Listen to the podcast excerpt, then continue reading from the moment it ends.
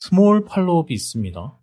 몇 가지 있는데 일단은 지난번에 어 그 팟캐스트 언어를 이제 한국어로 변경을 했고 그게 도당체 어떤 차이가 있을지는 아직 좀 더 될것 같은데 뭐 하여튼 그런 거고 저희 와이프님께서 그 스노우 모시기 어, 그. AI 프사를 그냥 해보셨는데 심심해서 닮은 음. 건 찾는 게 더 힘들었다가 결론입니다. 그러니까 저는 이걸 보면서 좀 그런 의미이 들어요. 사람들이 이 정도로 어, 자기랑 안 닮기를 바라나? 좀 그런 좀 킹리적 가심? 이- 약간 드는 그런 경험이었어요. 왜지? 막 이러면서. 그, 그거 이후로 뭐 이번에 뭐, 뭐지? 아기 사진 뭐 이런 것도 했던데. 뭐 AI로 이제 저 옛, 이제 어렸을 때 사진을 유추하는 막 그런 것도 했던데. 그거는 모르겠어요. 그, 그거? 그거도 이게, 음. 그거는 조금 더 뭐, 그게 더 괜찮더라. 뭐 이런 얘기도 있는 것 같긴 하던데. 모르겠습니다. 나는 팔로우려면 팔로우입니다. 자,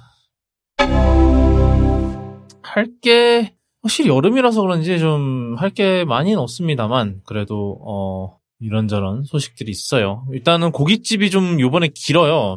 좀 상당히 많은 고깃집 소식들이 있었는데 어, 좀 에, 티덤님 어떤 소식들이 좀 있었나요?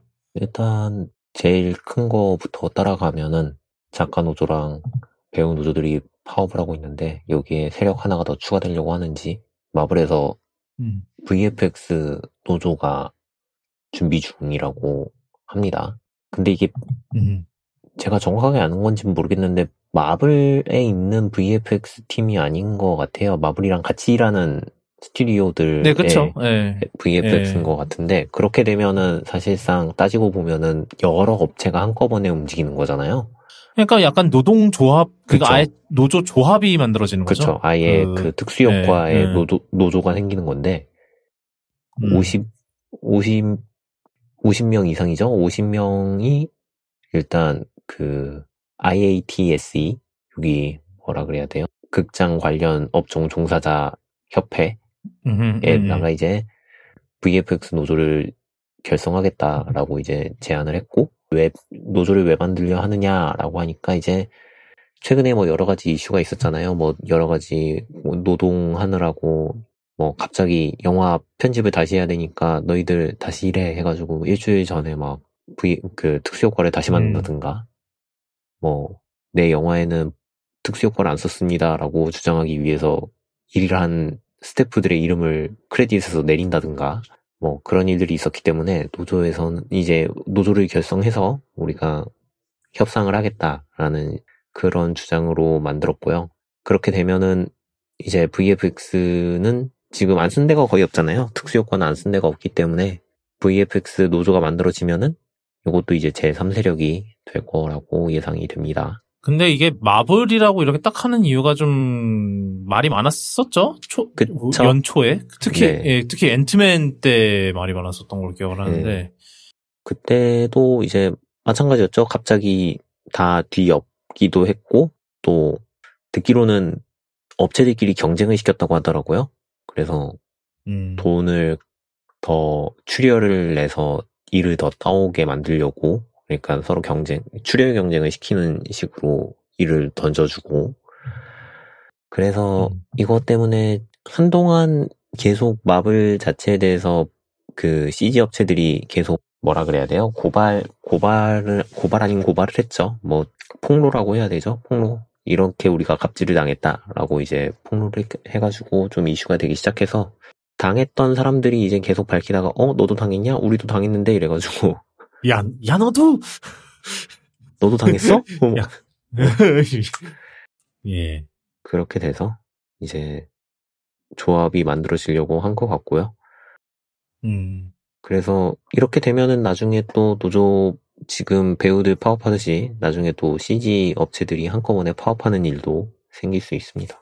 일단은 마블이 일을 크게 저질러서 산업 발전에 이바지한 꼴이 됐네요.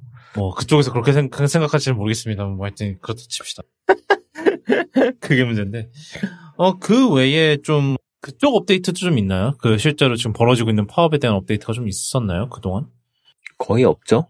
네. 계속 파업만 하고 있고 배우들이 자꾸 뭐 어떤 배우가 뭐 파업은 헛소리나 헛소리라느니 뭐 이상한 소리를 해가지고 조금 뭐 기사에 오르는 일이 있기야 했는데 뭐 그것 때문에 그랬잖아요. 그 자기가 과거에 작업했던 것조차 말 못하게 한다고 네. 어쩌고저쩌고.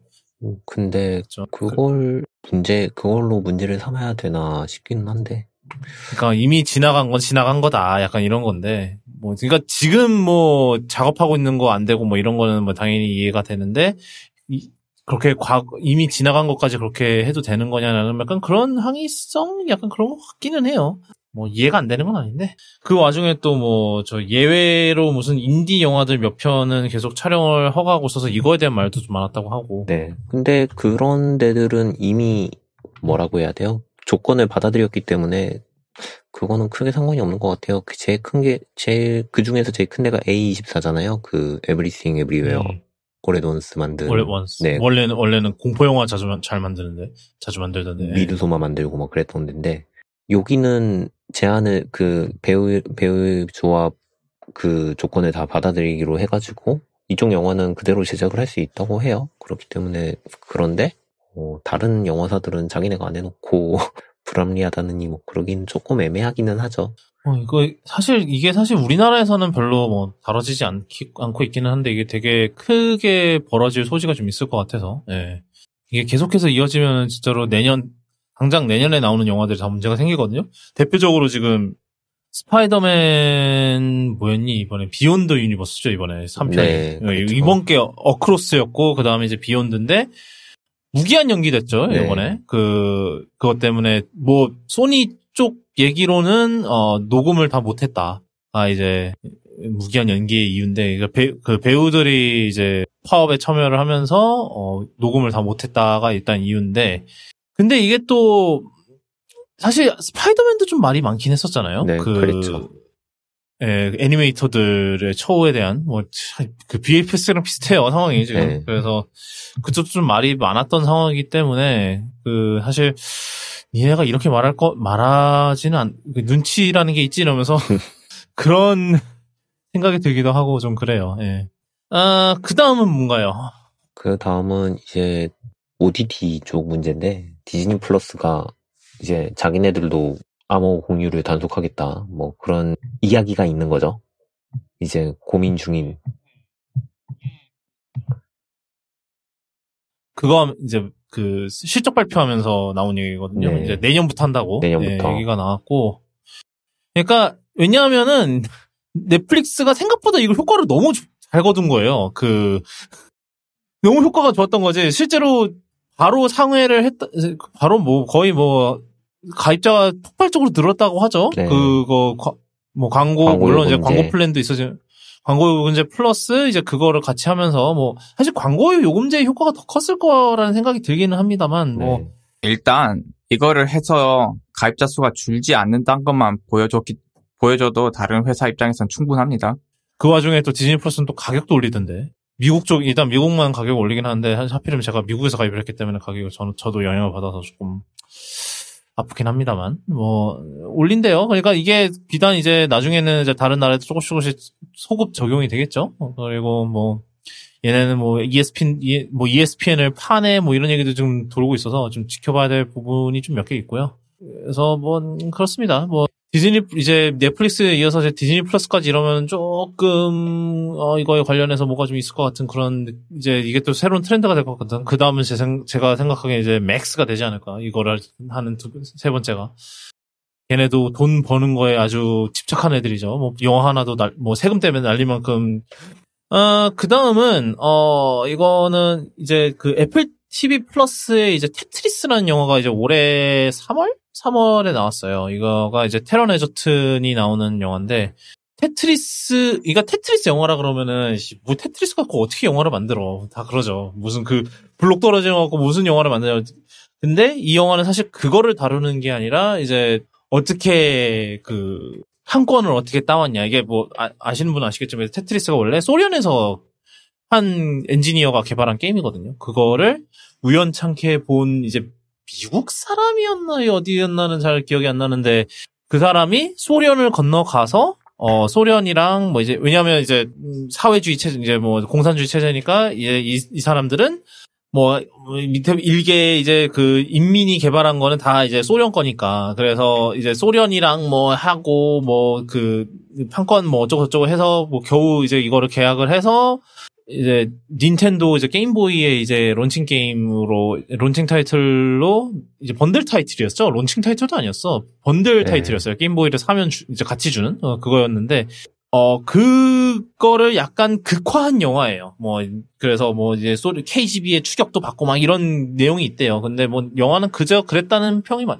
이게 그거 자체 그러니까 이 아이디어 자체는 되게 참신했어요. 왜냐하면은 실제로 이 영화가 이제 처음에 이제 제작될 당시에도 원래는 진짜로 이 테트리스 게임 갖고 이제 영화를 만들어 볼까 하고 해- 해서 시작을 했는데 뭐 이 사람들도 알았겠죠. 이게 도저히 안 될 거 안 될 것 같구나. 이래서 이제 이 테트리스가 어떻게 이제 서양으로 넘어가게 됐나를 갖고 이제 다시 이제 영화를 해서 만든 건데 이거를 보고 이제 고소한 사람이 있었답니다. 그게 이제 누군가 하니 이제 댄 에커맨이라는 사람인데 이 사람이 제 예전에는 이제 시넷의 기자였어요. 시넷 그래서 뭐 옛날 시넷 뭐 유튜브 영상 보면은 이따금씩 나와요. 근데 이제 이분이 아마 이거를 쓰- 야, 소설을 썼나 뭐 그랬던 것 같아요. 왜냐하면 이게 그 이 테트리스 영화에 나오는 게 제가 아까 또 얘기했지만 극화된 영화 이게 실제랑은 조금 달라요. 이제 실제 영화 이제 실제 사- 있었던 사건이랑 조금 다르기는 해서 그래서 이게 좀 극화된 게 좀 있거든요. 그러니까 뭐 좀 허구를 살짝 섞은 거죠. 서- 근데 이제 이러한 진행이나 뭐 이런 plot point나 이런 게 자기가 쓴 책이랑 너무 유사하다는 거예요. 그래서 이거를 갖고 이제 애플이랑 이제 이 테트리스 이거를 빌려준 테트리스 컴퍼니 이제는 그 이후로는 이제 소련도 러시아에 소련도 이제 없어졌고 해체됐고 해서 이제 이 이제 이 개발한 엔지니어가 이제 그 판권을 관리하는 회사를 설립했거든요. 이제 이게 테트리스 컴퍼니인데 약간 포켓몬 컴퍼니랑 비슷하죠. 그래서 이제 이게 이제 이 테트리스 컴퍼니라는 곳에서 이런 이제 판권 같은 거 다 관리하는 이제 그렇게 됐는데 하여튼 그래서 이 테트리스 이제 애플이랑 테트리스 컴퍼니랑 이제 고소를 하겠다고 한 거예요. 근데 이게 이런 사건이 선례가 없지는 않은데 뭐 옛날에 컨저링도 약간 그런 적이 있대요. 그러니까 컨저링도 그 고소를 당한 적이 있다고 하더라고요. 근데 이거는 뭐 그냥 아마 재판 재판에 소송에서 이제 결판이 나기 전에 이제 합의하고 끝났다는데 근데 이게 보통은 이런 얘기가 있긴 해요. 그러니까 실제 사건을 기반으로 이제 이런 각색해서 이런 거 만든 거는 저작권으로 인정되기가 되게 어렵대요. 그래서 어, 이 소장도 사실 이제 이거를 고소한 사람도 이거를 어느 정도 알고 있었기 때문에 이제 이 뭐 벌어진 일이 비슷하다 뭐 이런 식으로 얘기하기보다는 이 작품의 느- 이제 영화의 전반적 느낌 음. 뭐 이런 게 비슷하다. 약간 어 이런 식으로 주장을 했- 하고 있다고 합니다. 그래서 이거는 어떻게 될지는 지켜봐야 되는데 이분이 이길 가능성이 그렇게 많지는 않다라는 뭐 그런 쪽으로 얘기가 나, 예, 나오는 것 같아요. 네. 요거 원래 책이 한국에도 나왔어요. 테트리스 이펙트가 책이 나왔는데 요거는 원래 제가 아는 바로는 이거는 책, 책 나오고 영화 판권 계약이 돼 있는 상태였어요. 그러다가 뭐 제작 제작 과정에서 뭐가 엎어져가지고 영화 제작이 안 됐는데 이제 그걸 가 아마 제 생각엔 테트리스 컴퍼니에서는 이미 그 건에 대해서 알고 있었겠죠. 알고 있었으니까 그걸 가지고 영화 만든다고 할 때 너희들 이거 하는 거 어때라고 제안을 줬던 것 같기도 한데 실제 사건 만약에 아예 뭐 없던 일을 그 없던 일이 이 책에 써여 있었는데 그걸 그 내용이 똑같이 애플 TV에 있는 영화에서 똑같이 나왔다 그러면 이제 그게 좀 문제가 될 만한데 그래도 사실 뭐 우연의 일치다 뭐 이렇게 주장하면서 넘어가면은 되기 때문에 아마 합의로 끝나지 않을까 싶기는 해요. 오, OST에 에스파가 참여를 했었네? 예. 그 뻔한 사실입니다, 여러분. 얼마 전에 그 테트리스 음악 있잖아요. 딴다다단다다단다다. 예. 그 멜로디에 맞춰서 에스파가 노래를 부릅니다. 뭐 아, 음, 음, 그래요. 아, 이것도 한번 봐야지 이랬는데, 그, 제가 요즘 막 이런 거, 뭐, 사실은 저 Secret Invasion은 겨우 봤기 때문에, 음, 참, 이런 걸참 캐치업을 잘 못해요, 요즘. 근데 한번 보고 싶긴 합니다. 이게 어떻게 얘기를 했을지. 그냥 뭐, 그냥 저, 뭐, 이렇게 세- 기대만큼 막, 그렇게 막, 평, 약간 평타 치는 정도의 그런 영화였다고 하는데, 한번 보고 싶기는 해요. 궁금하네요. 그 다음 소식은 이건, 네. 재밌어서 좀 넣어봤어요. 어, 제가 좀 보다가 아 이제 살다 살다 이제 우리가 아이폰 PPL도 한국에서 한국에서 벌어진 아이폰 PPL이라는 게 이제 주제거리가 되는 것도 참 신기하다 이러면서 가져왔는데 바로 이제 그 아시는 분은 아시죠? 그 요번에 이제 에스 아 에스 아 에스파라 했더니 또 에스파 어 그 뉴진스의 혼난다. 그, 나, 저, 우리를 혼낼 사람들이 이걸 들을까? 모르겠어요. 하여튼. 왜냐하면 제가 어제 그 트위터에다가 이 노래, 노래 취, 내 취향 아니랬거든. 근데 아무도 나를 혼내진 않았어. 취향은 존중해 줍시다. 제 취향 아니에요. 뭐. 늦은, 음. 뭐, 인정, 인정합시다. 하여튼, 어, 뉴진스의 ETA, 어, ETA 뮤직비디오에 Shot on 아이폰 캠페인이랑 이제 동반해서 진행을 했었죠. 이게 그, 이제 아이- 뮤직비디오 전체가 아이폰으로 촬영이 됐고, 그 다음에 뭐, 그 안에서도 아이폰이 중요 무슨 뭐 plot device인지 모르겠지만 하여튼 페이스타임 이런 거 나온대요. 뭐, 그, Shot on 아이폰 뮤직비디오도 많이 했었어요. 뭐, 그 외에 이제 다른, 이제, 그, 뭐 다른 아티스트도 많이 했는데, 대표적으로 이제, 제가 아는 게 이제, 셀레나 고메즈의 이제 뮤직비디오 중 하나가, 그, 아이폰 10, 11 프로로 찍었는데, 그 노래 내용이, 제가 알기로는 그 노래 내용이 저스틴 비버랑 헤어지고 만든 노래라고 뭐 했던 것 같은데, 뭐 하여튼, 네, 그건 아니, 여기서 할 건 할 얘기는 아니고, 그래서 우리나라에서도 되게 애플이 빡세게 광고를 돌려요. 그 아예 그 이제 그 action mode 해갖고 이제 광고도 하- 이걸로 광고도 하- 만들고 우리 이제 우리나라 애플 홈페이지에서는 아예 이제 그 나오죠. 그 뭐냐 이 그 뉴진스가 나오죠. 그리고 심지어 제가 봤는데 아이폰 제품 페이지 이제 아이폰 14 프로 제품 페이지에도 이제 뉴진스가 나옵니다. 아 지금은 안 나오네. 아마 잠깐 했었던 것 같아요. 잠깐 이제 그 뉴, 이제 뉴진스 그거 했을 때, 예, 예, 하면서 잠깐 이제 특- special 페이지로 올렸던 것 같은데 지금은 또 없어졌네요. 뭐 하여튼, 그랬었습니다. 그랬었는데, 이제 이게, 이것까지는 광고니까, 뭐, 그럴 수 있어요. 뭐, 그, 뭐, 저, 누군가는 그걸 갖고 비판을 했다는 얘기가 있습니다. 뭐, 저, 얘네들은 뭐, 미국의 뭐, 이- 뭐냐, 저, 한국 그룹이면 이제 한국 제품 해야지, 뭐, 어쩌고 저쩌고 이러면서, 네, 그- 그런 사람이 있었다고 합니다. 근데 그건 한국인이면 옴니아 씁시다. 어, 뭐, 그리고 솔직히 말합시다. 우리가 좀 갤럭시 Z 폴드 5로는 이, 런 비디오 못, 못 찍잖아요. 카메라가 안 좋아서. 안 카메라도 문제고 어 어떻게 쥐, 쥐고 찍을지부터가 고민이기 때문에 뭐, 그거는 뭐, 어차피 다 삼각대 놓고 찍겠지. 아니면은 뭐, 짐벌에 놓고 찍거나 뭐, 둘 중 하나 하겠죠. 그 왜 백종원 백종원 아저씨가 그 총처럼 들고 다니는 액션캠 있잖아요. 살짝 접으면은 그렇게 생겼을 것 같은데. 그거, 뭐지? 그게 그, 그거 캐논 캐논인가? 그거요? 그거 뭐지? 요번에 후속 모델, V10 이- 요번에 후속 모델 나왔잖아요. 그 파워샷 A10인가? V10이었나? 뭐, 그걸로 이제, 아 음, V10이에요. 근데, 네, 엄청나게 욕을 먹, 먹고 있다? 뭐, 이런. 욕을 먹고요. 그게 4K로 찍으면 5분 만에 이제 열 받아서 음, 죽어버린다고. 네. 오 아주 굉장한 카메라예요. 그럼에도 불구하고 팔리는데 어, 왜 팔리는지는 업계 사람들이 이해가 안 된다는 그런 카메라고요. 왜냐하면 그거 사는 사람들 대부분은 4K로 안 찍는 사람들인 거예요. 내 생각엔 그래요. 4K로 찍는 사람들은 그런 이제 막 그런 브이로그 찍을, 찍을 때도 굳이 알파 7S3 들고 다니는 사람들이라서 제 생각엔 그럴 사람들은 애초에 어차피 A, V10은 안 샀을 것 같아요. 아니면은 최소한은 그냥 GV2원 이런 거 샀, 샀겠죠? 이사 뭐 내가 이렇게 리뷰로 보고 느낀 바는 이제 4K 그게 중요하긴 한데 이분들 이걸 찍는 사람들은 일단 남성 타겟들은 아니고 그거는 확실해요. 카메라가 이뻐서 사는 거지. 스킨 아, 이뻐라서라기보다 soft skin이 이쁘게 좀 먹긴 먹어요. soft skin이 그냥 아예 기본으로 들어가 있고 아, 근데 그것도 문제가 있다고 하더라고요. 왜냐하면 그 소프트 스킨이랑 손떨방을 동시에 못 한다는 치명적 문제점이 있다던데. 어, 어, 아주 이것저것 다 꿀인데 어. 장점이 하나 있긴 있어요. 뭐냐면 일단 휴대성이 좋고 오디오는 잘 잡히고 이 와중에 그냥 아무것도 몰라도 거기 앞에 있는 빨간 버튼만 누르면은 아 찍히니까 휴대성도 좋고 이 와중에 뭐 휴대폰이랑 화질은 비슷하게 나오는 것 같고 action cam보단 좋아.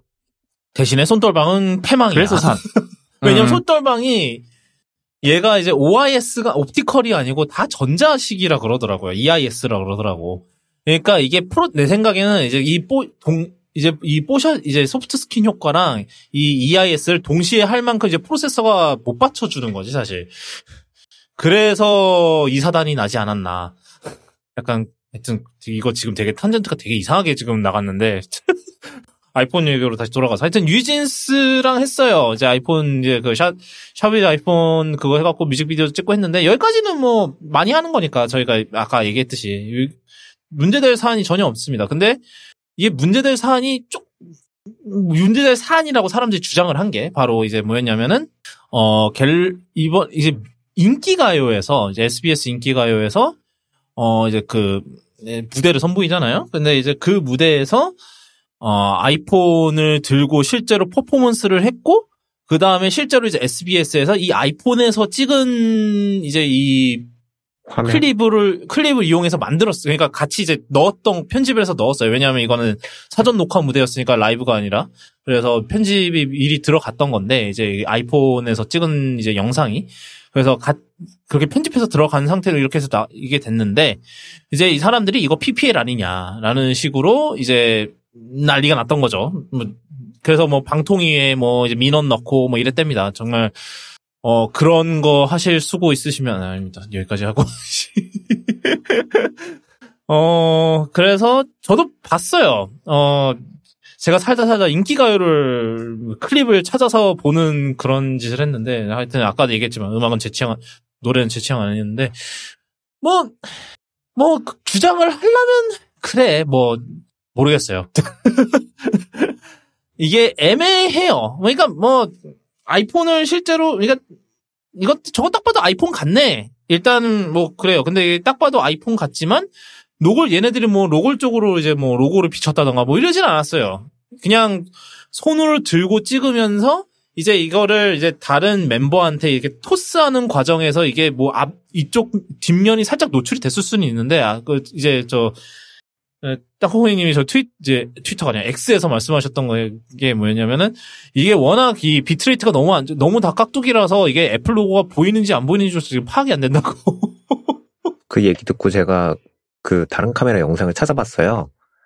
그 4K 영상으로 찍혀 있는 그 다른 영상을 봤는데 그 화면 그 화면에서 뒷면처럼 보이는 게 사실 전면 화면 화면이에요.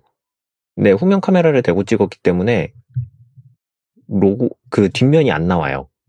아, 그 처음엔 안 나와요. 근데 안 나오는데 이렇게 중간에 한 이게 멤버를 한 멤버 사이에서 이거를 아이폰을 이제 넘기는 장면이 있거든요. 이게 넘기면서 카메라 쪽으로 이 아이폰 뒷면이 비춰지는 게 있어요. 프레임이. 음. 음, 음. 팬 하면서 약간 뒷면이 나오는 장면이 있는데, 그, 아시다시피 우리나라의 그 디지털 방송 비트레이트가 굉장히 낮기 때문에, 음악 방송처럼 동작이 많은 프로그램에서는 깍두기가 아주 심각하게 뜹니다.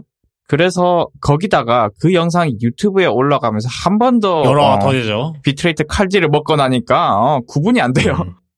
하여튼 그래서 저는 뭐 이걸 갖고 싶기는 합니다. 근데 뭐 이거 사실 뭐 테크니컬리로 밀어붙이려면은 모르겠어요. 뭐, 음, 뭐, 뭐 주장을 할 수 있으려나 뭐 이렇게 싶다가도 네 뭐 그냥 그거보다 더 할 만한 뭐 이제 고민해 볼 만한 게 아니 고민해 볼 만한 거 인생에는 할 게 더 많지 않을까 그런 거 민원 넣는 거보다 음. 그런 생각이 좀 들고요.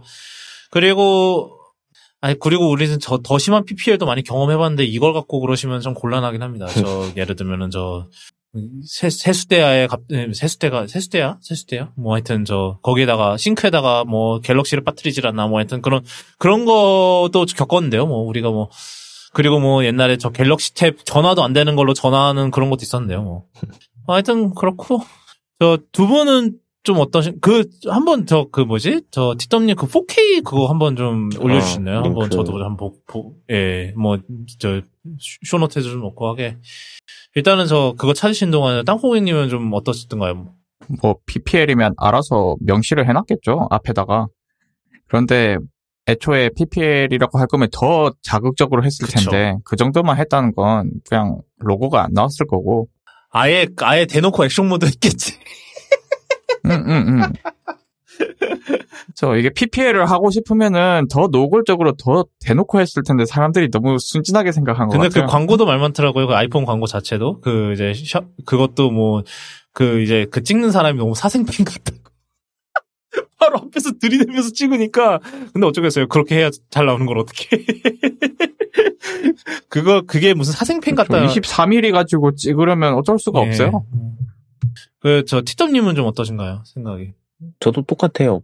의도를 했으면은 제 생각에는 그럴 거면은 차라리 음, 다들 애플워치 하나씩 다 차고 나오고 카메라 카메라 뭐야 카메라 삼각대 아예 깔아놓고 무대 앞에다 깔아놓고 그걸로 했을 것 같은데 그왜 음. 워치로 조정해가면서 막 직접 사, 동영상 찍고 그래가면서 진행했을 것 같은데 뭐 할 거면은 진짜 미친 듯이 했겠죠. 저거는 그냥 진짜 퍼포먼스로 쓴 거, 퍼포먼스로 쓴 정도지. 아, 애초에 저 가방을, 저 힙색을 메고 있었는데, 거, 저기 안에 아이폰이 있었던 거구나. 이게, 풀샷으로 보니까 이게 어떻게 돌아가는 상황인 건지 대충 잘 보이네요. 뭐 하여튼, 그래서 그, 나중에 이제 다른 데에서 공연할 때는 좀 이제 오해 소지를 피하려고, 이제 아이폰 안 쓰, 이 장면, 이런 거를 뺐더라고요. 아니면 이게, 이번에 이거 한 번 할 때 했던 그냥 일회성 계약이 끝났다. 일회성이었을 수도 있고 여기까지만 하는 거였을 수도 있는데 뭐 그 이후로는 저런 거 없더라고요. 하여튼 네, 재밌는 경험이었어요. 내가 살다 살다 시- 인기 인기 가요는 내가 군대 때나 봤는데 씨. 하여튼 되게 웃겼어요. 저 살다 살다 이제 내가 한국에서 아- 피- 아이폰 PPL 얘기도 해보고 참 그러네 오래 살고 볼 일입니다. 어, 그 다음은 이제 좀 X 얘기를 조금만 할게요. 이제 그, 뭐 요번에 이제 몇 가지 소식이 있었는데 첫 번째는 그 이제 원래 트위터 블루였다가 이제는 뭐- 뭐라고 합니까 이거를 X 뭐 뭐라고 이름 하던데? 그냥 블루던, 그냥 블루던데요? 아 그래요? 이제 블루예요? 뭐 하여튼 X 블루든지 뭐든지 하여튼 그거를 가입하면 원래 그 인증 마크를 달아줬었죠. 근데 이게 이게 도리어 그 일론 머스크한테 돈이나 바친 저런 그 거시기 거시기 이런 식으로 낙인이 찍히게 되자 그래서 이번에 기능을 추가했답니다. 그 블루에 가입을 해도 어 인증 마크를 빼 인증 마크를 끌 수 있는 옵션을 추가를 했다고 합니다. 뭐 뭔지 모르겠어요. 이게 무슨 총극인지 모르겠습니다. 어, 두 번째로는 이제 그 X로의 rebranding이 계속 되고 있는데 그 retweet이라는 단어를 없앴죠. 그래서 repost 처음에는 repost라고 했다가 이게 이제 나중에 재게시라는 이제 한국어 번역으로 다시 나왔는데 저 번역 통번역 계신 분 어떻게 생각하십니까? 이 repost와 이 재게시 딱히 더 다른 대안은 없어 보여요. 사실 retweet이라는 단어를 굳이 없애야 했나부터가 일단 일단, 일단 그거부터가 일단 건데 뭐 이거는 그 문제는 그거지. 문제는 그건데 이제 뭐 그건 이제 머스크의 마음을 바꿀 수는 없는 거니까. 어. 아, 몰라요. 일론 머스크의 마음이 또 바뀔 수도 있어요. 이- 이- 일론 머스크의 마음은 갈대 같으니까 뭐 또 그럴 수 있는데 아 뭐그뭐 그렇고요. 뭐 에이, 그렇습니다. X예요. X. 에휴. 그래서 이, 이거는 뭔가 지금 이제 뭐 공유해 주셨는데 이것도 X 관련 소식이거든요. 티덤님. 아, 별건 아니고, 정치 얘기여서 그냥 안 하려고 하는데 그냥 웃자고 올린 건데요. 실버 마크 달고 싶으시다고 외교부에다가 요청하신 분이 계셔서, 뭐, 지금 들으신, 지금 들으시는 분들은 뭐 대충 이미 들을 때쯤이면 무슨 일인지 다 아실 거예요. 네. 아, 저는 이거, 이게 너무 웃겼던 게, 그, 회색 인증 마크를 찍은 건, 뭐, 뭐 50% 100% 양보해서, 그거를 뭐, 진짜 그거를 공권력 이용해서 지- 일론 머스크한테 압박을 할 일인지는 일단 그건 차치하고. 근데 웃긴 거는 이 계정이, 친 계정이거든요. 네. Protected. 마크가 두 개 걸려 있습니다. 회색, 회색 딱지 마크에 옆에 자물쇠가 붙어 있어요. 이게 무슨 열린교회 자침도 아니고, 그게 뭐야, 이게 지금. 공식이지만 닫혀 있다. 예, 그러니까. 아니, 그, 그리고 뭐, 회색 인증마크 받아서, 어차피 이제, 뭐, 다- 당연히 이제 우리나라 재선이 없으니까, 그- 어차피 임기 끝나면 어차피 끝나는 건데, 그걸 그때도 바로 또 없어질 텐데, 뭐 하는 건지 모르겠어요.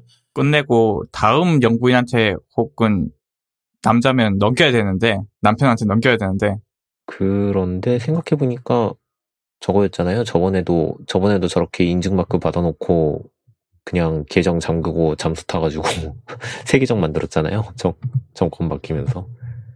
뭐, 비슷할 것 같습니다. 아, 그, 음, 뭐 하여튼, 어, 어, 그 와중에도 이런 소식도 있네요. 이제 드디어 이제 그 URL도 x.com으로 바뀌었다고. 이런. 공유 옵션 누르면은 엑스닷컴으로 뜨더라고요. 음, 이게 아직 저는 이제 트위터로 뜨는데 이게 아마 저거는 이게 그 웹브라우저 캐시가 걸려 있어서 그런 것 같긴 한데, 뭐 하여튼. 공권력 남용, 남용이죠. 뭐 하여튼, 예. iOS 앱에서 공유하기 네. 누르면은 엑스닷컴으로 복사가 돼요. 어, 아직 그러면 앱에만 먼저 적용을 했을 수도 있겠네. 네, 그런 것 같아요.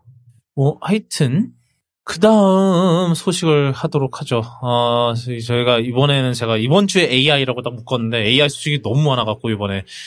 그래서 이번에 저, 그, 티덤님 팬분들은 좋으시겠어요. 티덤님 지분이 많습니다, 이번 방송. 팬이 있을까요? 하여튼, 예. 뭐, 제일 큰 거부터 하면은, 저기, 공정위에서 네이버를 조사하기로 했습니다. 뭐, 그 네이버에서도 지금, 그, AI로 뭘 하겠다고 여러 가지 발표를 했는데, 뭐, 예를 들면, 하이퍼 클로바 X라느니, 뭐, 이런 것들을 예고를 해놨는데요. 여기서 AI 학습에, 어, 네이버 블로그와 네이버 카페 글을 이용하겠다고 약관을 살짝 바꿨다가, 요거 때문에 이제 공정위에 들어갔, 신고가 들어갔대요. 그래서 요거 가지고 이제 공정위에서, 어, 너희들이 블로그랑 카페 글을 이용하는 게 맞느냐라는 걸 가지고 조사에 음. 들어갔다고 합니다. 사실 네이버에서 자꾸 약관, 이 네이, 그 블로그랑 카페 글의 저작권을 가지고 내, 니 거네 내 거네 했던 경우가 많아가지고 항상 이제 우리 사이트에, 올- 우리 서비스에 올라온 건 우리 거다라는 식으로 얘기했다가 유저들이 반발하면 아 역시 여러분 건 여러분 거죠 뭐 이런 식으로 꼬리 내린 적이 좀 많아가지고 문제가 똑같은 문제이기는 한데요. 지금 이번 거는 조금 큰 게 블로그랑 카페에 있는 글을 다 사용해갖고 AI를 돌려서 이미 학습이 끝났을 것 같아요. 이미 끝났을 것 같은데 요걸 가지고 이제 뭐 경제적인 이익을 분배를 하느니 뭐 이런 것들 문제가 될 거기 때문에 요걸 불공정 약관인지 확인하겠다고 공정위에서 조사를 하겠다고 합니다. 실제로 지금 이거는 관련된 법령이 없잖아요. 그래서 따지고 보면은 뭐 큰 문제가 없는 gray area에 있기는 한데 요거가 이제 어떻게 진행되냐에 따라서 또 우리나라에서는 이걸 어떻게 볼지 결정이 될 것 같고요.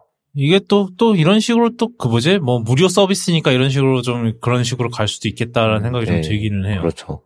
뭐 이제 글 많은 카페 글들은 다 긁어서 학습을 했을 테니까 오히려 국내에서 쓸 때는 챗GPT보다는 성능이 조금 더 좋을 것 같기는 한데 요게 이제 어떤 거를 학습했냐에 따라서 뭐 예를 들어 블로그를 많이 학습했다라고 하면은 저희가 아는 네이버 블로그체 있잖아요. 한번 알아볼까요? 라고 합니다. 라고 하면서 이제 뭐 저도 잘 모르지만 뭐 이렇다고 해요. 정말 알고 싶네요. 이러면서 이제 따봉하는 이모티콘 나오고 끝나는 그런 컨셉 글들만 잔뜩 학습했으면은 물어봤을 때 그렇게 대답할 확률이 커요. 어, 예를 들 음. 그리고 뭐 카페 같은 경우에는 뭐 중고나라 뭐 이런 것들 뭐 많이 학습을 했으면은 지금은 뭐 당근마켓에 밀렸지만 여기다가도 똑같이 어 뭐 중고가를 알아봐줘 이러면 이제 사기꾼들이 썼던 글을 그대로 긁어다가 어, 뭐 급처분해야 돼서 팝니다 뭐 이런 식으로 대답할 수도 있고요. 어 재밌게. 재밌게 하겠지만 이거는 뭐 나봐야 아는 거죠 사실. 근데 블로그 글을 학습을 했기 때문에 사실 저는 그게 제일 기대가 돼요. 이거에 대해서 알려줘. 저도 정말 알고 싶네요라고 대답할 것 같아서. 그래서 요거는 조금 봐야 될 것 같기는 해요. 뭐, 뭐 사실 어뷰징한 글들이 많잖아요. 네이버 블로그 같은 경우에는 뭐 사실 음, 음. 뭐 바이럴 마케팅 하려고 이제 막 어디가 맛집이니 저기가 맛집이니 뭐 이런, 이런 것들도 올렸기 때문에 예를 들면은 뭐 홍대에 있는 맛집 알려줘 뭐 라면 맛집 알려줘 이러면은 쭉 나오겠지만 바이럴 글들 위주로 나올 가능성도 크다고 생각을 하고 제 생각에는 결과물이 나와봐야 알겠지만 그걸로 학습을 했고 결과물이 나왔으면은 바이럴 업체들이 네이버에다 많이 걸지 않을까 하는 생각이 듭니다. 우리 컨텐츠를 가져다 썼으니 돈을 내놔라. 그네들에게는 새로운 새로운 금광이잖아요. 내 글, 우리 컨텐츠를 쓰다가 이제 돈을 벌었으니까 아마 그렇게 될 것 같아요. 뭐, 얘네는 그래도 뭐, 무료 서비스니까. 라고 음. 참작을 하려면 해주시는데. 얘네 그 다음 애들은 이건 참작을 못 해줄 것 같아요. 뭐 누구죠? 이 줌이죠, 줌. 지금 저희도 쓰고 있는데 어, 그쵸. 심지어 그렇죠. 저희는 그 2시간 뭐냐 40분 제한 때문에 저는 심지어 돈 내고 쓰고 있습니다, 저희. 어, 그 팬데믹 이후로 줌 안 써보신 분들은 뭐 까먹고 쓸 수도 있는데 40분까지만 공짜고 그 이후로는 회의가 끊깁니다. 그- 거기에다가 뭐 좀 기업 환경에서 회의하려면 필요한 기능들이 어, 유료 기능으로 많이 묶여 있어가지고 음. 생각보다 싼 솔루션이 음. 아닙니다. 근데 저는 이제 물론 이제 그 시간 제한도 있는데 그 줌이 정말 막강한 것 중 하나가 이제 그 스피커별 이제 오- 노그 이제 그거를 뜨면은 스피커별로 다 떠주는 기능이 있거든요. 그럼 이거를 하면은 이제 그 저희가 싱크 이제 편집할 때 싱크 맞추기가 훨씬 유, 유용해서 음. 이건 약간 울며 겨자 먹기로 서 약간 쓰고 있는데 그 이거 아니었으면 뭐 딴 거 써도 됐죠. 근데 줌이 아니 뭐 구글 미시나 이런 거 써도 됐는데 이- 이게 약간 이제 울며 겨자 먹기 이런 식인 거죠. 뭐 하여튼 네 계속하시죠. 음, 구글에, 네, 구글이래. 줌에서도 이제 이걸 가지고 우리 AI 학습에다가 너희들의 데이터를 사용하겠다라고 약관을 바꿔가지고 그것도 이제 시끌시끌해졌죠. 시끌시끌했었다가 음, 이제 꼬리를 내렸죠. 결국에는 뭐 비디오 컨퍼런스를 이제 AI 모델 학습하는 데다 그 생성형 AI 만 얘네도 생성형 AI 만들겠다고 한 것 같아요.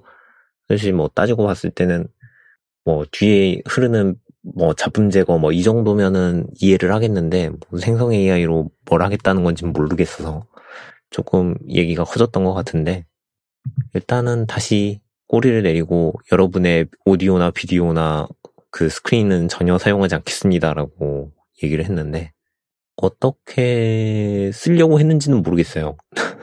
사실 제가 생각하는 건 크리스프 정도의 그 잡음 제거 기능을 만드는 정도? 아니면 뭐 받아쓰기 모델을 만드는 거? 그 정도만 생각을 했었는데 뭘 하려고 했는지 모르겠지만 음 그러니까요. 뭘 하고 싶었을까 얘는. 그 와중에 줌 관련 또 소식들이 몇 개가 또 있었어요. 이건 AI랑, AI랑 조금 별개인데, 그, 요번에 저 이제 리모트 워킹에 이제 그 표방이 됐던 회사가, 어, 이- 최소한 일주일에 두 번 출근하라를 시전을 했다죠. 아이러니입니다. 네. 자, 또, 그 다음은 뭔가요? 또 FTC에서 오픈 AI 가지고 뭐라고 했잖아요. 너희들 정보가 뭐 사람들한테 해가 될 수 있지 않느냐라고 이제 뭐라고 했던 것부터 시작해서 플러스 그 다음에 이제 가짜 정보 만드는 거랑 그 다음에 지금 계속 저작권 관련해서 소송이 걸리고 있는데 요거에 대해서 책임 회피 아니면 최소 최대한의 그 저희는 노력하고 있습니다라는 모습을 보여주기 위해서 그 crawling bot을 만들었다고 해요. 그러니까 원래는 지금까지 학습을 할 때 우리는 그냥 인터넷에 있는 데이터를 학습해서 만들었습니다라고 얘기를 하고 어디 거를 얼마나 베껴 갖다가 썼는지는 얘기를 안 해가지고 지금 그게 문제가 되는 거잖아요. 뭐 너희가 긁, 갖다 긁어간 게 불법 사이 불법 뭐 공유 사이트를 긁어다가 지금 책을 학습시킨 거 아니냐라는 얘기가 지금 소송 걸린 것 중에 하나 하나인 것도 있고 그런 식으로 하다 보니까 이제 여기에서는 책임 회피를 책임 회피라고 해야 될지 면책을 면책이라고 해야 할지 그걸 준비하려고 이제 web crawling 이제 저희들이 저희가 뭐 구글이나 뭐 네이버나 뭐 검색 엔진들이 글을 뭐 링크들을 끌어와야 되잖아요. 인터넷에 있는 정보들을 끌어오려면은 web crawler라는 걸 써요. web crawler라는 거를 써가지고 그걸로 이제 정보를 긁어다가 자기네 사이트에 저장을 하는 식인데 요 web crawler를 그 사이트 주인들이 web crawler가 얼마나 긁어갈 수 있는지 설정을 할 수 있어요. 로봇 robots.txt라는 파일에다가 뭐 이 bot은 구글 bot은 뭐 어디까지 볼 수 있고 뭐 이 링크는 절대 긁어갈 수 없고 뭐 이런 식으로 설정을 할 수 있는 게 있는데 요런 거를 이제 web crawler들을 기반으로 막을 수가 있었거든요. 근데 사실 오픈 AI에서는 그것도 안 쓰고 밝히지를 않았기 때문에 얘네가 어디까지 우리 사이트를 긁었으면 얼마나 어디까지 긁어왔는지도 파가, 파악을 할 수가 없었어요. 근데 이제 이 GPT 봇이라는 걸 만들어, 만들어서 발표를 했기 때문에 사람들이 이제 이 GPT 봇을 추가를 할 수 있는 거예요. 우리 사이트는 여기까지만 긁어갈 수 있다라고 할 수가 있는 거죠.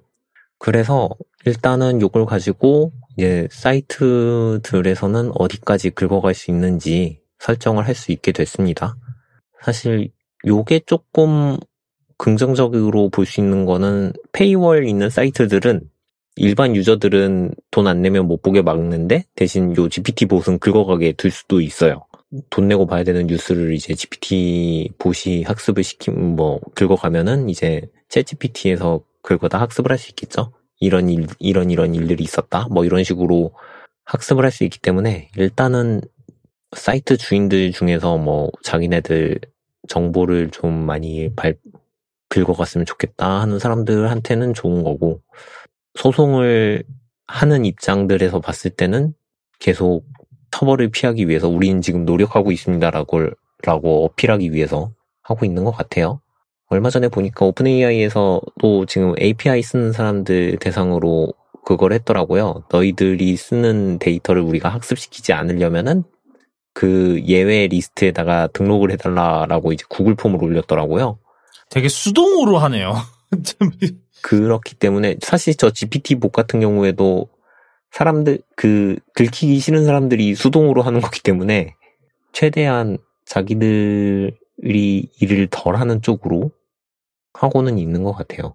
사실 그 API 설정 페이지에서 옵션 하나만 추가하면 되잖아요. 우리 사이 우리 조직 권은 학습하지 말아라고 설정을 할 수 있는데 그걸 굳이 구, 구글 폼으로 받는 것부터 보면은 조금 속이 검은 것 같아요. 이거 그 구글 폼을 보려면 공지 페이지에 들어가서 직접 봐야 되거든요.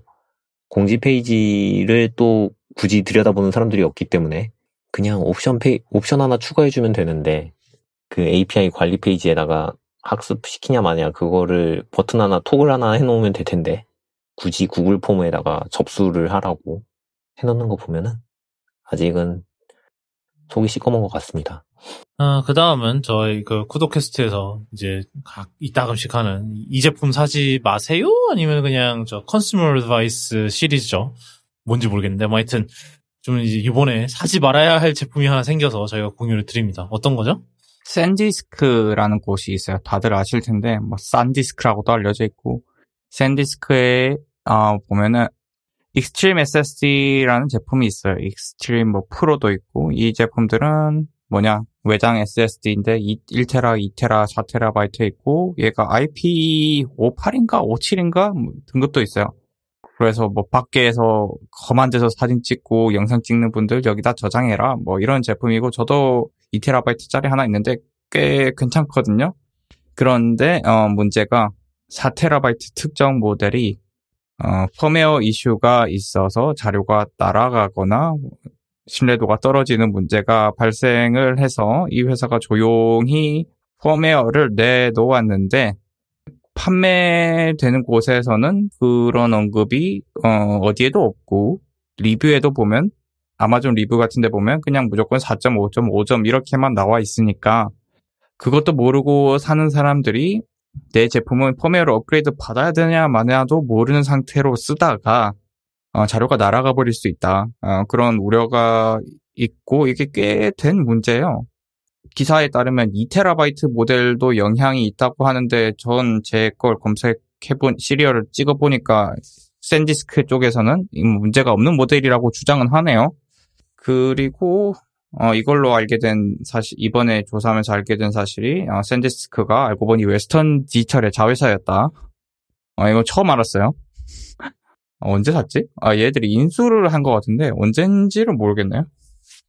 뭐 이거랑 또 비슷 이런 이슈는 메모리 업계에서 가끔씩 발생을 하긴 해요.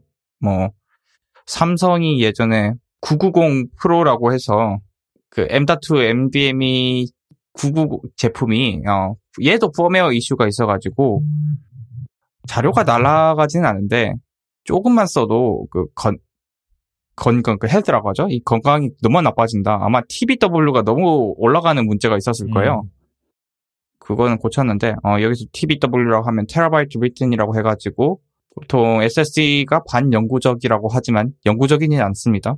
그래서 몇 한 몇백 테라바이트를 쓰고 지우다 보면은 어, 성능이 떨어지거나 결국 못 쓰게 되거든요. 음. 그게 너무 올라가는 문제가 있어서 펌웨어로 고쳤는데 이것도 약간 어 우리 펌웨어 냈어요 하고 좀 조용히 넘어갔었어요. 이런 문제가 있으면 좀 빨리빨리 해줘야 되는데 좀 공개적으로 해야 고쳐진 어 사람들이 데이터를 안 날리는데 이미 날린 사람들이 꽤 있어 보여요. 지금, 예, 그렇죠. 지금 이제 저희가 그 쇼노트에, 에피소드 노트에 이제 링크하는 것도 더벌지의 이제 비디오 프로듀서가 한 3테라 정도를 데이터로 날렸다라는 그런 얘기가 있었는데, 물론 이제 이분- 이분은 뭐 다행히 또딴 데 곳에서 또 추가로 백업을 해놨기 때문에 괜찮았는데, 근데 많은 분들이 이제 외장에다가 넣으시는 거는 생각보다 백업들을 잘 안 하세요, 사실. 있어도 아니면 시차가 좀 있거나 실시간 뭐 기업 환경처럼 뭐 꽂아 놓으면 자동으로 뭐 카피가 3개 만들어지고 그 중에 하나는 off-site로 두고 뭐 그렇게 되면 정말 좋겠지만 모두가 다 그렇게 할 수 있는 건 아니라서 뭐 사실 우리 쪽 그러니까 이제 일반인 입장에서 쉽게 할 수 있는 거는 그런 솔루션이 있긴 해요. 예를 들면 이제 백블레이즈 같은 곳은 백블레이즈라고 있거든요. 이게 맥하고 윈도우하고 다 지원하는 이제 백업 앱인데 얘 같은 얘도 이제 외장 드라이브도 같이 백업을 할 수 있습니다. 이제 그 컴퓨터에 연결돼 있는 동안 그래서 그런 식으로 하- 그런 식이든지 아니면은 뭐 다른 드라이브 다른 드라이브에다가 뭐 클론을 떠놓든지 이런 식으로 해갖고 뭐 하는 것도 좋은 방법이라고 생각이 들어요. 근데 뭐 일단은 네, 근데 이게 사실은 알고 이제 뭐 미리 대비를 하는 것도 하는 거지만 이렇게 뭐 갑자기 이제 정말 믿고 산 제품인데 갑자기 뭐 이게 맛이 가, 마탱이가 가버려서 갑자기 이거 못 쓰게 됐다 이러면 진짜 배신감이 장난 아니죠? 특히나 SSD 제품들은 이런 식으로 날아가면 복구가 거의 안 돼요. 하드와 다르게. 하드 네. 디스크 제품들은 만약에 헤더가 고장이 났다. 그러면은 좀 화타 같은 곳에 들, 들고 가면은 살릴 수도 있습니다. 확률상. 그런 경우는 그냥 똑같은 하드를 하나 더 사가지고 이식을 하죠. 어, 거기 진공룸에서 이식을 해가지고 살리는데 물론 그러면 돈은 엄청 비쌉니다. 하드 값보다 한 배로 비싸요, 보통. 그렇지만 이런 경우는 데이터가 어, 하드 값보다 훨씬 비쌀 거기 때문에 그렇게 복구를 할 수 있을 거고 심지어는 어, 고급 하드 디스크 경우에는 아예 그걸 무료로 제공해 주죠. 기간 내에는. 그런데 어, 이번 사건에는 그런 거 없었고요. 늘 조심해야 됩니다. 데이터는 늘 어디 어떻게든 백업을 늘 이제 게을리하지 않고 이렇게 백업을 하시는 게 가장 좋은 아이디어라고 생각이 듭니다. 어, 그 다음은 저희 그 위워크 관련 소식이 좀 있었는데요. 이번에 그 실적 발표를 하면서 어, 우리 얼마 안 남았어요라는 얘기를 어, 공개적으로 했다고 합니다.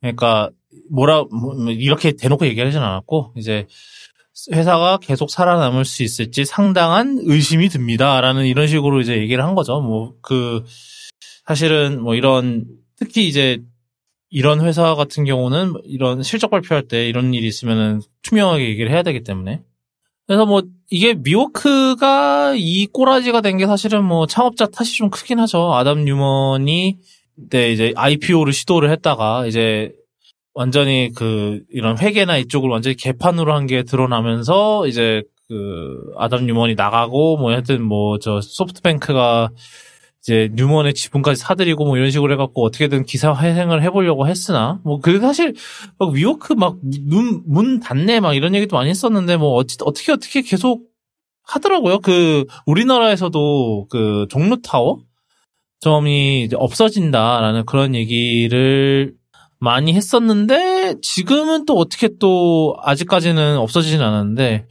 그래서 위워크가 얼마 안 남았다라고 막 이렇게 얘기를 하면은 어 우리나라의 이런 그런 공유 오피스 이런 곳에서 적지 않은 영향을 끼칠 것 같다. 왜냐하면은 사실 물론 이제 우리나라 우리나라 사실 공유 오피스 시장이 되게 핫하죠. 뭐 우리나라만 해도 벌써 뭐 위워크뿐만 아니라 패스트 파이브랑 그 다음에 그 스파크 플러스랑 막 해서 엄청나게 치고받고 싸우고 있죠. 그래서 사실은 막 경, 그렇기 때문에 위워크 이제 다른 데만큼 이제 위워크가 없어진다고 해도 이렇게 큰 영향은 없을 텐데 그래도 이제 그 거기에 입주하고 있던 회사들이 갑자기 그렇게 되면은 이제 뭐 사실 이사를 알아본다는 것 자체가 사실 되게 오래 걸리고 막 이런 거기 때문에 되게 골치 아픈 일들이 벌어질 것 같기는 해요.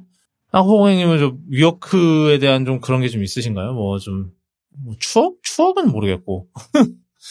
한 3개월 정도 있었는데 위어크가 음 과연 기업 입장에서 일반적으로 그냥 렌트를 하는 거나 위어크에 잠깐 있는 거나 그렇게까지 큰 차별점은 없었던 것 같아요. 단기적으로 진짜 단기적으로 이- 뭐 아무것도 신경 안 쓰고 몸만 왔다가 몸만 갈 수 있는 장점은 있는데 그러기에는 비용이 너무 어 시세 대비 비쌌다. 사실 근데 이제 그게 그게 편한 거죠. 그러니까 다른 데는 이제 좀 음. 가격적인 메리트도 좀 앞세우기는 하는데 위워크가 좀 좋았던 게 그러니까 옛날에도 한번 그 얘기를 어- 누군가를 했었던 것 같아요. 이제 당연히 이제 그 직접 구하는 것만큼의 그 메리트가 없는 건 맞는데 사실 직접 이제 사무실을 대여 이제 사무실을 이제 해서 리스를 해서 하면은 이제 다른 부대 비용이 되게 많거든요. 뭐 그 예를 들면은 뭐 정수기, 전기 따로 해야 되고 뭐 이제 초기 비용이 많죠. 뭐 이거를 드려야 되고 뭐 냉장 예를 들면 저, 저도 이제 막 다 겪어봤으니까 회사 있으면서 이제 뭐 예를 들면은 냉장고 사야 돼, 식세기 사야 돼, 뭐 하여튼 그런 잔잔바리 뭐 잔잔바리라고 하기 좀 애매하지만 그런 잔잔바리들도 있고 이제 들어갈 때 뭐 나름 인테리어 공사 같은 것도 해야죠. 뭐 예를 들면은 뭐 그 예를 저희 회사 같은 경우는 그 그 지금은 저희가 공유 오피스로 빠졌습니다만은 그전 사무실이 이제 독립 사무실이었는데 그게 원래 댄스 스튜디오였단 말이에요. 그러다 보니까 이거를 office space로 개조를 다시 해야 돼. 그러니까 이거에 또 인테리어 때문에 또 어 말이 많 이- 이것 때문에 또 나름 또 고, 고생 뭐 또 고생을 많이 했고 그다음에 그런 이제 생각을 안 해도 된다는 게 좋은 거긴 해요. 그냥 이삿짐 센터만 알아보고 그냥 들고 냈다 옮기기만 하면 되니까 뭐 나머지는 이제 그쪽에서 다 알아서 해주니까. 근데 이제 물론 이제 위워크가 비싸다는 건 여전히 아쉽기는 하지만 뭐 음, 그게 정말 그런 거 알아보고 할, 사- 할 귀- 하는 게 귀찮거나 아니면은 뭐 이제 그거를 할 사람이 없거나 이러면은 네 뭐 그게 차라리 나을 수도 있습니다. 그리고 예 분명 거기서 오는 뭐 비즈니스 모델이 있을 수는 있겠지만 그 비즈니스 모델의 뭐랄까 매력에 비해서 너무 예, 무리하게 마당발처럼 확장을 하다가 이꼴 된 거라고 생각해요. 음. 뭐 내부의 내실이 문- 그러니까 뭐 다른 이제 뭐 위워크뿐만 아니라 뭐 저 스파크 플러스나 페파나 이런 애들이 잘 되고 있는 거를 보면은 그 사업 방식 자체는 그렇게 크게 문제가 없는 것 같아요. 사실 그리고 솔직히 말해서 패스트 5가 내 생각에는 우리나라에서 위워크보다 확장 속도가 훨씬 센 것 같거든요. 뭐 하여튼 그 그거는 여기서 뭐 할 얘기가 아닌데 그래서 뭐 이게 이거 사업 방식 자체가 이제 뭐 딱 문제가 있다 이런 건 아닌 것 같은데 음, 음, 음. 이제 그냥 그 창업주가 너무 깽판을 음, 쳤다. 그리고 하필이면 이제 부동산 거품이 살짝 빠지려는데 음, 음, 그쵸. 티덤님은 위워크 같은 데 가보신 적 있나요? 저는 전혀 가본 적이 없어가지고 아, 가끔 뭐 1일 1일권 남 남들 하는 거에 그냥 한 번 정도 한두 번 갔던 음. 거밖에 없고 음, 음. 그리고 저는 이상하게 그냥 카페 같은 분위기가 좋기는 한데 또 카페 또 완전 카페는 또 별로고 사람이 좀 삐뚤어져서 잘 안 맞는 것 같아요. 카페는, 아, 눈치가 보이는 것도 있고, 어, 그리고, 이게 좀 분위기가 좀 조용한 데면은 괜찮은데, 이제, 시끄러운 데 잘못 걸려, 뭐, 잘못 걸리는, 뭐, 그렇게 말하기 좀 애매하긴 합니다만, 뭐, 좀, 되게 시, 시끌시끌한 곳도, 있- 그런 경우도 있잖아요. 네, 그쵸. 차라리 네. 하면 토, 토즈. 옛날에 토즈. 이제 아직 있나? 음, 있긴 있어요. 예. 그런 데가, 그런 데가 괜찮지 않나? 음. 사실 제가 이런데 이런 애들이 좀 아쉬운 점이 좀 하루권 이런 거를 좀 더 쉽게 팔았으면 좋겠어요. 근데 이제 당연히 월 단위로 하는 게 훨씬 이득이 되니까 잘 안 하는 거겠죠. 그렇겠죠. 예. 요즘 좀 관심 가는 데가 그 집무실인가? 음, 들어봤어요. 거기 예. 한번 가보고 싶기는 한데, 거기도 거의 다 월권이더라고요. 그래가지고. 그리고 거기는 월 그거를 끊어놔도 하루에 한 시간밖에 못 쓴대요. 하루에 한 시간 하고, 그 시간제로 돈을 더 낸다고 하더라고요. 그래가지고, 음, 맞아요, 음. 맞아요. 예. 그런데도 괜찮은 것 같아. 그러니까, 어차피 더안 타, 어차피 더 안 쓰면은 돈 안 나가는 거고, 뭐 그것도 괜찮은 것 같아요. 예. 근데 그 집무실이 조금 단점이 좀 아직은 지점이 많이 없다가 네, 조금. 단점인 것 같긴 해. 예, 예.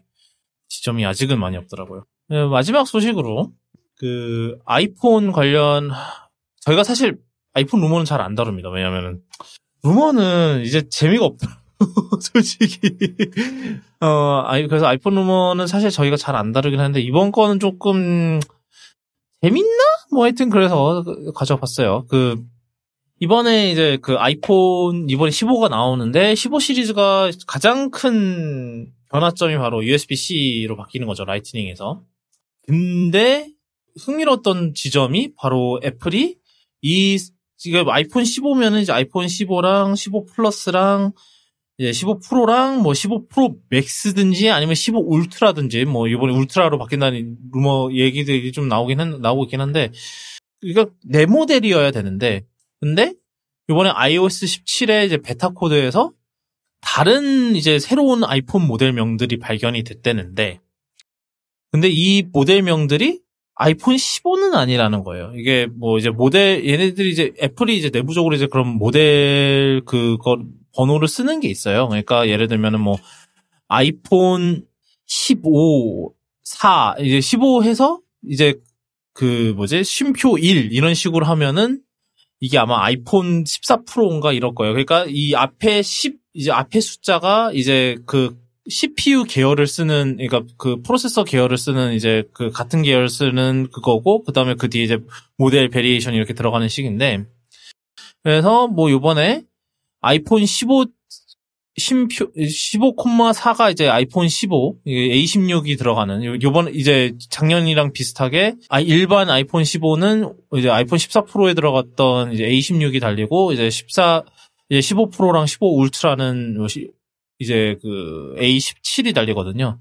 그래서 뭐 15,4가 이제 아이폰 15고 15,5가 아이폰 15 플러스고 그다음 16,1이 아이폰 15 프로고 16,2가 아이폰 15 프로 맥스다. 뭐 아니면 울트라든지. 근데 이 외에 뭐 아이폰 14,1이 있고 14,9가 있더라. 그러니까 이거는 그래서 얘네들은 뭘까? 이런 게 있는데 이렇게 되면은 혹시 그 구형 이제 애플이 구형 아이폰들도 계속 팔잖아요. 지금 이제 아이폰 웹사이트 보시면은 뭐 이제 아마 지금 팔고 있는데 아이폰 14가 아 아이폰 13은 아직도 팔고 있을 거고 그다음에 뭐 12도 단일 이제 12만 팔고 있는 상황이고 아마 이번에 15 나오면 12는 단종이 될 거고 이제 13이 남았는데 이제 이, 이 이제 이 루머의 주장은 혹시 그 아직 이제 구형 아이폰들도 USB-C로 업데이트가 되는 게 아닐까 라이트닝이 아니라 그러고 물론 이미 에어팟은 지금 바뀐다는 얘기가 있어요. 에어팟 프로도 그 케이스가 USB-C로 바뀌어서 나올 거라는 얘기가 지금 돌고 있기는 해요. 그래서 뭐 케, 그러니까 이거 이거 같은 경우는 사실 케이스만 새로 사면 되는 거라서 크게 상관없긴 한데 이제 폰도 아이폰 이제 구형 아이폰도 USB-C로 바꾼다는 건 사실 이거는 있- 여태 있었던 적이 없는 거거든요. 뭐 예를 들어서 옛날에 뭐 라이트닝 달린 아이폰 5 나왔을 때 그렇다고 해서 구형 아이폰들이 갑자기 막 그 30핀에서 라이트닝으로 바꾸고 막 이러진 않았단 말이에요. 그래서 이거는 사실상 이게 처음 있는 일인데 가능해야 하겠지만 이거는 가능보다는 애플이 그렇게 할 거냐 말 거냐가 더 중요한 건데 저는 일단 기존 제품을 그대로 팔 거라고 생각을 해요. 기존 제품은 보통 한 세대 지나면 100달러씩 내리잖아요. 그럴 수 있었던 게 이제 기존에 부품 많이 팔면서 규모의 경제 이루면서 고정 비용 다 빠지면서 그렇게 100달러 내릴 수 있었던 건데 지금 이렇게 해버리면은 보드 다 새로 만들어야 되지. 그리고 부품도 일부 새로 만들어야 되죠. 특히 저기 알루미늄 림 같은 거 지금 USB-C 포트랑 라이트닝 포트랑 미묘하게 달라가지고 새로 깎아야 돼요. 그러면은 아예 SKU로는 새로 되는 건데 그 상황에서 100달러 내리면서 기존 제품을 판다? 어, 좀 안 할 것 같거든요. 가능해야 할 텐데 지금 음, 그 마진 올려야 되는 애플 입장에서 과연 그렇게 할 것인가는 의문이에요.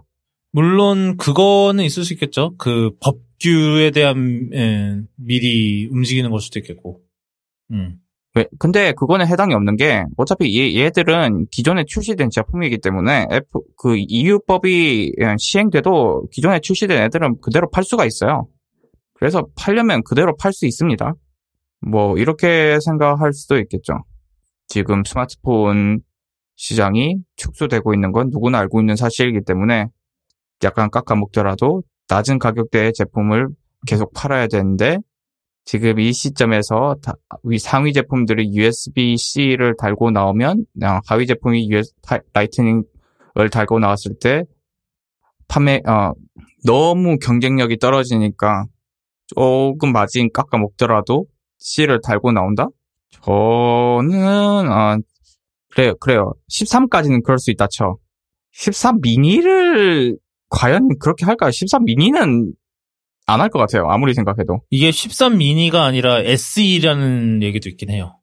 음, 왜냐하면 아마 10, 13하고 SE가 A15가 똑같을 거거든요. 이게 사실은 딱 뭐다 뭐다라고 얘기를 할 수가 없는 게 그 앞에 앞에 숫자는 어디까지나 이제 같은 SOC를 공유하는 애들을 다 같은 번호로 쓰거든요. 예를 들어서 뭐 아까도 얘기했지만 14 그러니까 14 프로랑 15가 같이 이제 공유를 할 거고 그 다음에 아이폰 13이랑 아이폰 SE가 둘 다 14기 때문에 이제 그 같은 모, 같은 A15를 쓰기 때문에 같은 그거를 공유를 할 거란 말이에요. 그렇죠. 그냥 우리가 여기서 알 수 있는 건 확실한 건 딱 그거밖에 없죠. 그 TV OS 베타 코드를 까봤더니 우리가 몰랐던 iOS name들이 나왔다. 근데 그게 뭔지는 모르고 그 오른쪽에 붙어 있는 건 다 추측일 뿐이잖아요.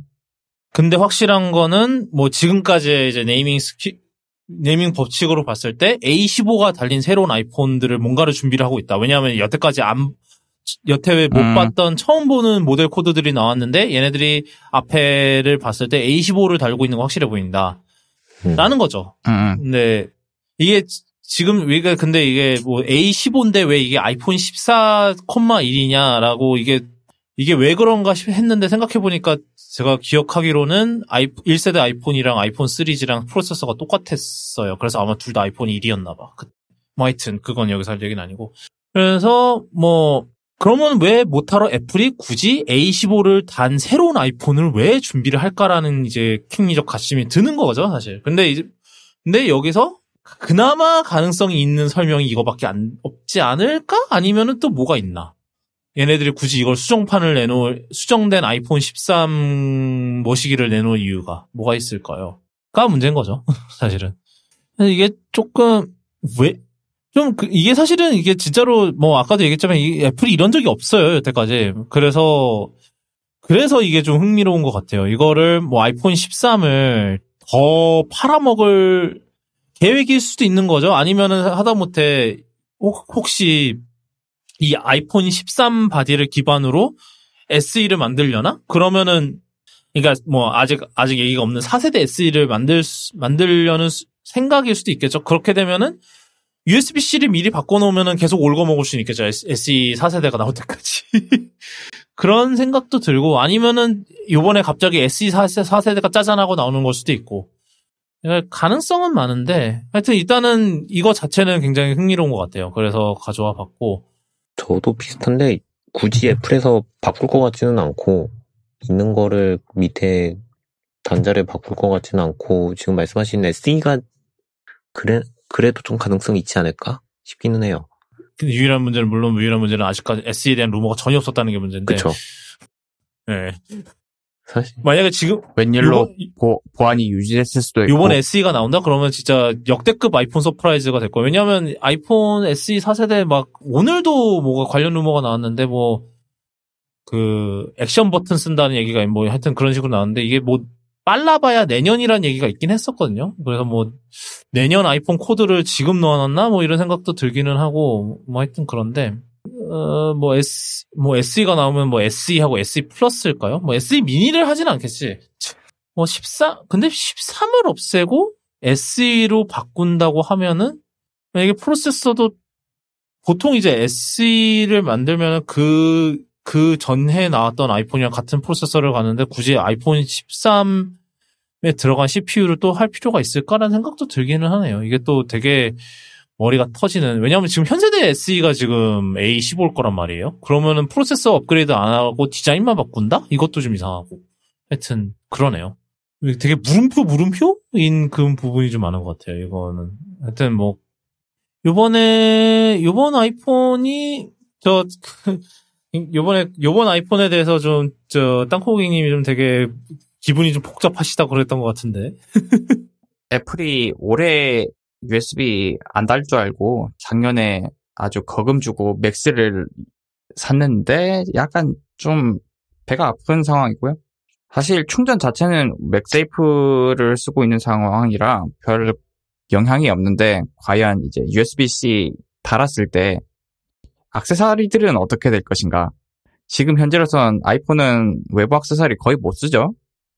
라이트닝 인증받은 몇몇 그뭐 제한된 악세사리 빼고는 못 하잖아요. 안드로이드 기기들은 뭐 키보드도 달고 메모리도 꽂고 다 할 수 있는데 라이, 아이폰은 그게 안 되는 상황, 상황인데 루머와 달리 그냥 아이패드처럼 다 이것저것 꽂을 수 있는 상태로 나오면 배가 더 아플 예정이고 뭐 그 프로에는 썬더볼트 한다는 얘기가 있으니까 그럴 가능성이 높기는 하겠죠.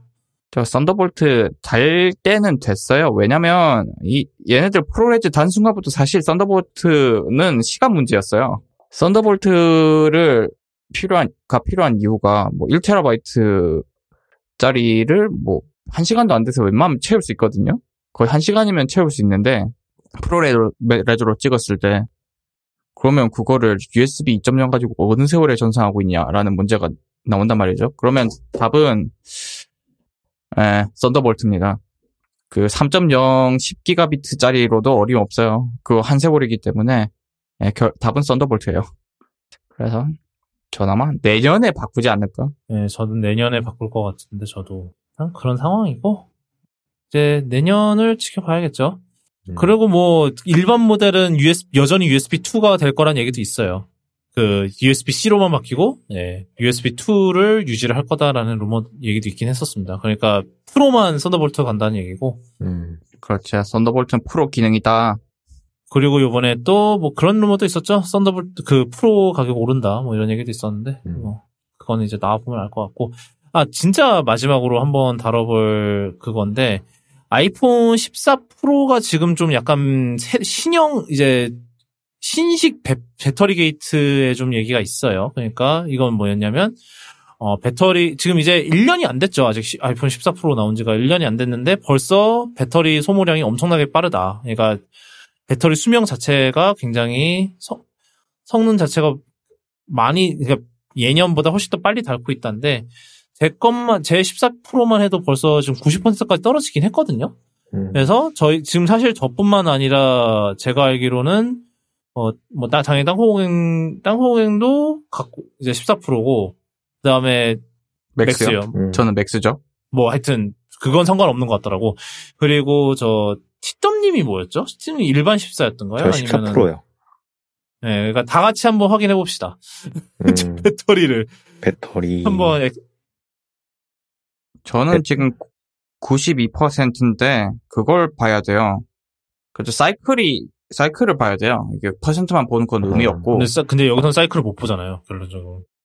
사이클을 보려면은 그걸 해야 돼요. 이게 로그를 까서 좀 복잡하게 봐야 돼요. 보려면 방법은 있는데. Many, many minutes later. last value cycle count 288? 얼마라고요? 288이라고 나오는데요, 제 거는. 이게 이 값이 맞는지 모르겠는데. 여러분도 나중에 한번 해보세요. 이게 지금 방송에서 뭐 하는 거야?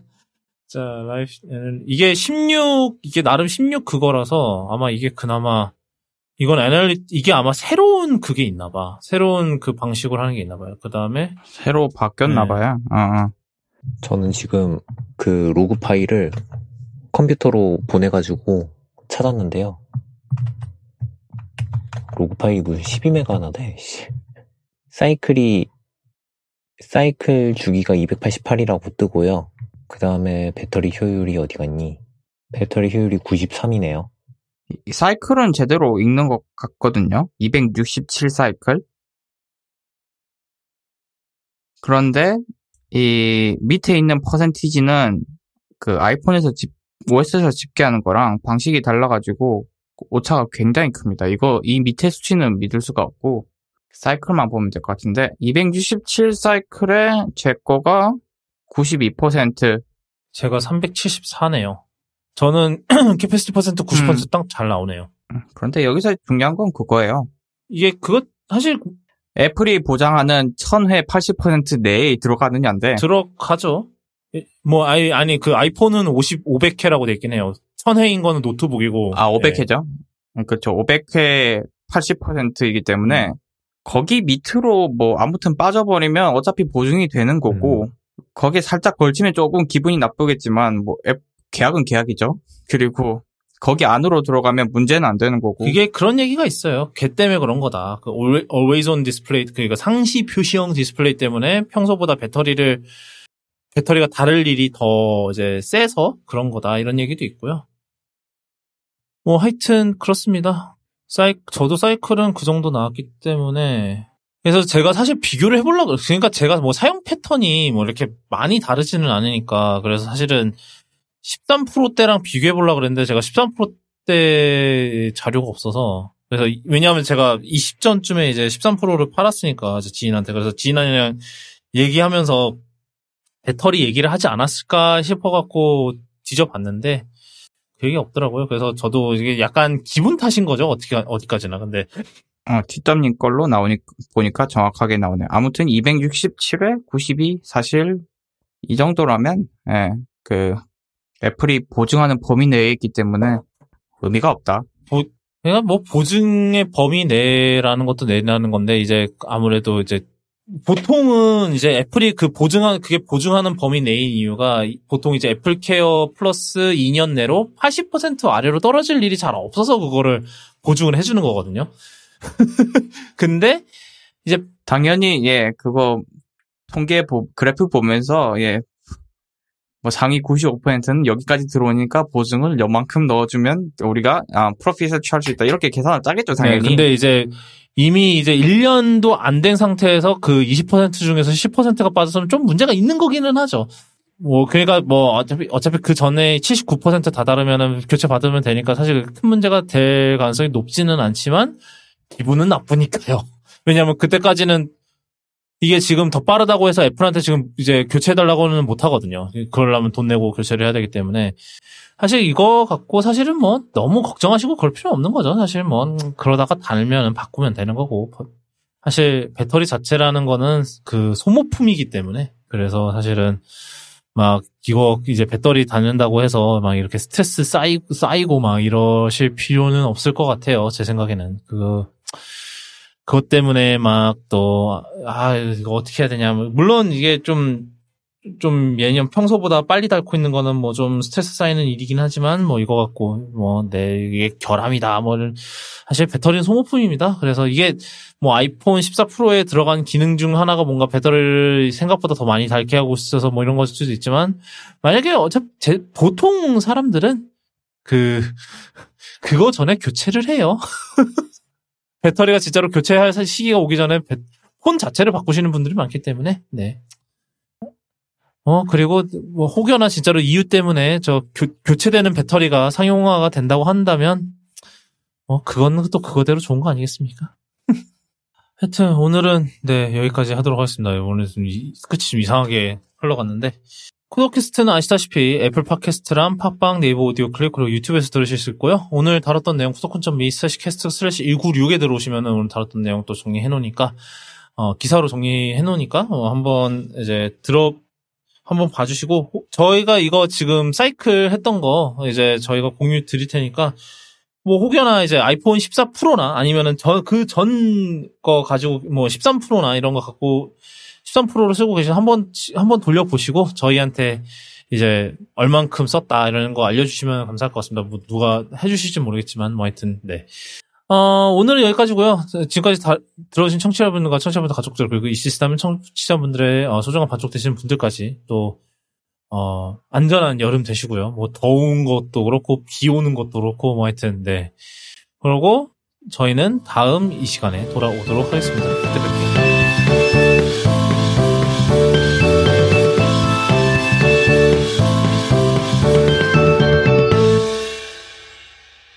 하여튼 네, 오늘은 진짜로 여기까지 하도록 하고 네, 자, 잡시다. 저는 내일 휴가를 내놨고요. 자랑 아니지만 아침 일찍부터 세, 세차하러 갈 겁니다. 드디어 세차하러 갈 겁니다. 아, 나 다들 내일 징검다리 휴가를 내줘서 너무 좋아. 왜 님이 할 게 없어? 어, 회의가 두 개밖에 오, 없어. 난 좋다. 그래서 일, 일부러 휴가를 안 냈어. 왜요? 즐기려고? 어, 그렇지. 회의 두 개만 하고 노- 놀려고. 아, 그 연차 연차 쓰면은 손해니까 그런 날에 그렇지. 연, 이런 날에는, 아, 연차를 써서 노는 것도 방법, 방, 방법이지만, 다들 연차를 갔으면 내가 낄 회의가 없잖아?